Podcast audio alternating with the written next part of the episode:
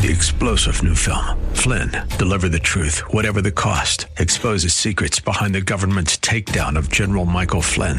Flynn knew what the intel world had been up to. He ordered the first audit of the use of contractors. This set off alarm bells. He told the truth. He was the most dangerous person for Donald Trump to hire. They had to get rid of Flynn. Flynn, deliver the truth, whatever the cost. Available now. Watch it today. Go to salemnow.com. Salemnow.com. You know, no well spun web of flimsy theory can budge a person who, with conviction, can say, This one thing I know. As we go through life and we see Jesus at work in our life doing things that have no other explanation except that God has intervened, we can hold to those things and we can say, This one thing I know. And welcome again to Church of the Highlands broadcast outreach called Study Verse by Verse with Senior Pastor Leighton Sheely. I'm Mike Trout, and he's in the book of John talking about Jesus as the Good Shepherd. And we're in chapter 10 of the book of John. If you'd like to uh, find out more about this ministry and perhaps join with us financially, we're a nonprofit outreach. Go to the website studyversebyverse.com. That's So the Pharisees are now stopped dead in their tracks with the indisputable testimony of the man. They have no way to advance their argument, so they back up and they, they cover the same ground that they've covered previously. They say, Well, what did he do to you, and how did he open your eyes? And perhaps they were hoping that this time around that the man might say something that, that contradicted his testimony before, and, and that would then devalue his testimony as a reliable witness. They were, they were trying to see if he could get him to contradict himself. Or Perhaps they were hoping that as he expanded, that they might hear something that they could use against Jesus. And the man, he understood their repeated questioning, their obvious bias. He said, I told you already you didn't listen. Why, why do you want to hear it again? And then he said, rather sarcastically, would you, would you like to hear it again so you can also become his disciple? Um, you note the word also. Because at this point, this man has now identified himself as a disciple of Jesus, though he doesn't know Jesus face to face yet. Now, his rebuke and his wit uh, struck a nerve with those arrogant religious leaders, and they reviled him and said, You're, You are his disciple, but we are disciples of Moses.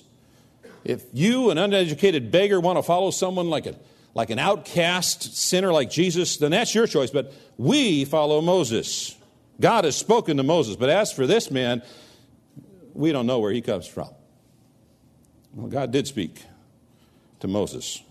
But it's interesting that they would say here, we don't know where he comes from, because in the previous arguments, they knew where Jesus came from. He came from Nazareth. That was one of their arguments against him, right? Because the Messiah wasn't supposed to come out of Nazareth. And they didn't know he was actually born in Bethlehem, which is where the Messiah was supposed to come out of.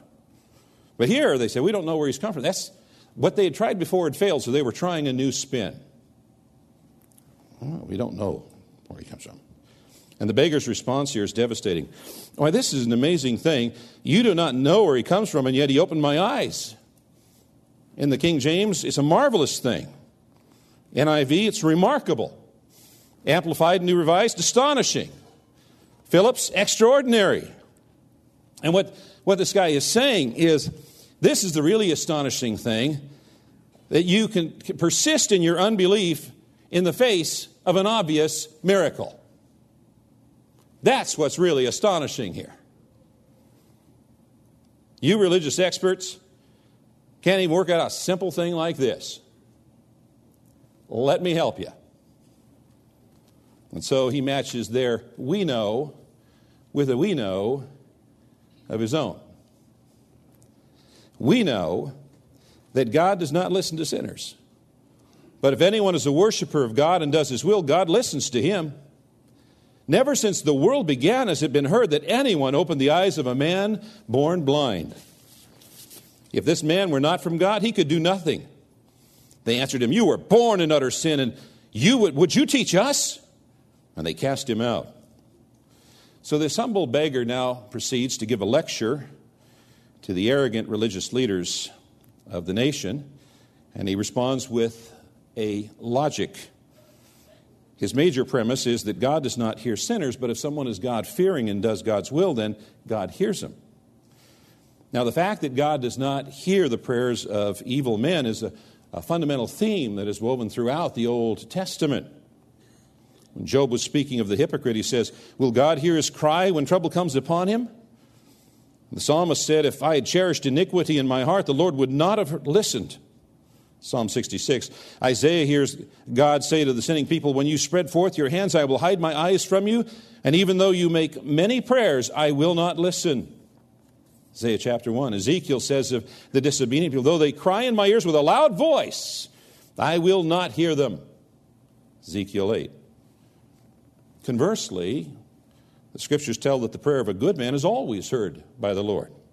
Psalm 34 The eyes of the Lord are towards the righteous, and his ears toward their cry. Psalm 145 He fulfills the desires of all who fear him. He also hears their cry and saves them. Proverbs 15 The Lord is far from the wicked, but he hears the prayer of the righteous. And by the way, this is a lesson for us. If we're praying and it doesn't seem like the prayers are getting through, maybe there's something in our life that's displeasing to God we need to address and get rid of that's impeding our prayers. Well, man's argument was based on Scripture. He said, Jesus has done this wonderful thing, and the fact that he has done it means that God hears him. Now, God never hears the prayers of an evil man, therefore, Jesus cannot be evil. God obviously listens to Jesus because God gave Jesus the power to do something that was unheard of in the history of the world since the beginning of time to open the eyes of a person that was born blind. And then he draws his conclusion. He says, If this man Jesus were not from God, he could do nothing. And the Pharisees were unable to resist the irresistible logic of this man. And they were outraged that he would presume to lecture them, the religious leaders of the nation. And so they started heaping abuse on him. They said, You were born entirely in sins, and you are trying to teach us? with sarcasm and scorn. They, they attacked him with a ad hominem attack. Remember, we talked about that. When somebody is in a debate and they lose the ability to argue logically, they will resort to name calling or using emotionally charged concepts. The idea is distract from the argument because they've lost the argument. And that was what was taking place here. As you've been blind from birth, that means either you or your parents sinned grossly. And so they put him out of the synagogue they had, the Pharisees, the religious leaders, they had before them living evidence of the power of Jesus Christ. Irrefutable evidence. And they had irrefutable evidence that Jesus was a good man, that God listened to him. And yet they rejected Jesus. They were spiritually blind and they wanted to continue in their spiritual blindness. The lesson to us is you cannot argue anyone into the kingdom of God. If someone wants to reject Jesus, I don't care how good you debate, I don't care how strong your points are, they will dismiss any evidence, any logic, anything that would disturb their conclusion.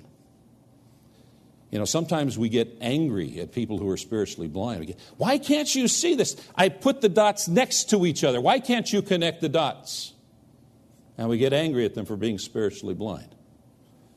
We need to remind ourselves that they are spiritually blind, they are spiritually dead, according to Ephesians chapter 2.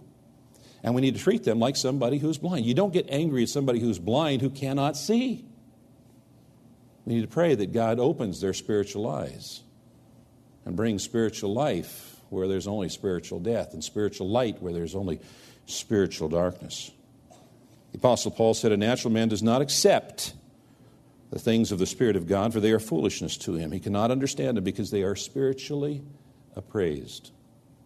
An appraisal establishes value. They are spiritually valued. Jesus heard that they had cast him out, and having found him, he said, Do you believe in the Son of Man?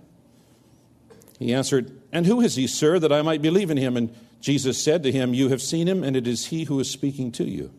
He said, Lord, I believe. And he worshiped him. And so physical sight was not the only thing that the Lord was planning to bless this undeserving beggar with, he wanted to give something even more precious and more amazing, and that is spiritual sight. Throughout the scripture, blindness is used metaphorically to describe fallen mankind's inability to comprehend divine truth. Isaiah referred to the people who are blind even though they have eyes. Jeremiah described the foolish and senseless people who have eyes but do not see. Isaiah also portrayed the corrupt spiritual leaders of Israel as watchmen who are blind, all of whom know nothing. And the only cure for spiritual blindness is saving faith in Christ Jesus. Jesus Christ is the fulfillment of the messianic prophecies, the, the Savior, the promised Savior that God would send. And he fulfilled those prophecies. The people who walk in darkness, said Isaiah, will see a great light, and those who live in a dark land, the light will shine upon them. Out of their gloom and darkness, the eyes of the blind will see. In Isaiah 49 6, God has said of the Messiah, I will also make you a light of the nations so that my salvation may reach to the end of the earth.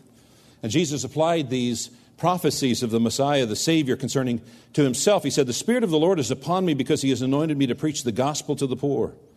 He sent me to proclaim release to the captives and recovery of sight to the blind. Jesus said of himself, I am the light of the world, and he who follows me will not walk in darkness, but will have the light of life. And I have come as light into the world so that everyone who believes in me will not remain in darkness.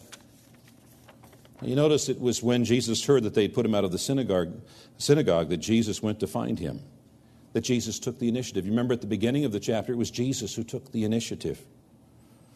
And that's the point that if God does not take the initiative in our salvation and, and, our relationship, then no sinner could be saved because the sinners, sinners do not have the capacity to initiate salvation in any fashion. Romans 3 says, There is none righteous, not even one. There's none who understand. There's none who seek for God. All have turned aside. Together they have become useless. There's none who does good. There's not even one. Jesus said, No one can come to me unless the Father who sent me draws him, and I will raise him up in the last day. And then he told his disciples, You did not choose me, but I chose you. So salvation depends upon God taking the initiative because of his sovereign grace and love towards us. Those words put me in mind of a preacher friend of mine from many years ago, Bob Benson, who would get tears in his eyes when he thought about the fact that I did not choose you, meaning Bob did not choose God, but God chose him. You're listening to Study Verse by Verse. We've wrapped up the week here in chapter 10 of the book of John, and Pastor Leighton will continue from this point on the next edition of the program on Monday. I hope you can join us. Details about the church are on the web at highlands.us. That's highlands.us. We'd love to see you on a Sunday and let us know that you listened to the broadcast. Have a great weekend and join us on Monday at this same time when Pastor Leighton will open the Word of God and we will study once again verse by verse. Three star general Michael J. Flynn, head of the Pentagon Intelligence Agency, knew all the government's dirty secrets. He was one of the most respected generals in the military. Flynn knew what the intel world had been up to, he understood its funding. He ordered the first audit of the use of contractors. This set off alarm bells. The explosive new documentary, Flynn, Deliver the Truth, Whatever the Cost, uncovers the facts behind this scandal. Flynn told the truth. He was the most dangerous person for Donald Trump to hire. I find out the worst enemy that I'm going to face in my life is right here in America. They took my assessment and they wanted me to change it. And I was like, I'm not changing it. They had to get rid of Flynn with in depth interviews, archival footage, and never before seen personal records of the man behind the headlines. I just felt like I was drowning. Flynn, deliver the truth, whatever the cost. Available now. Watch it today. Go to salemnow.com. Salemnow.com.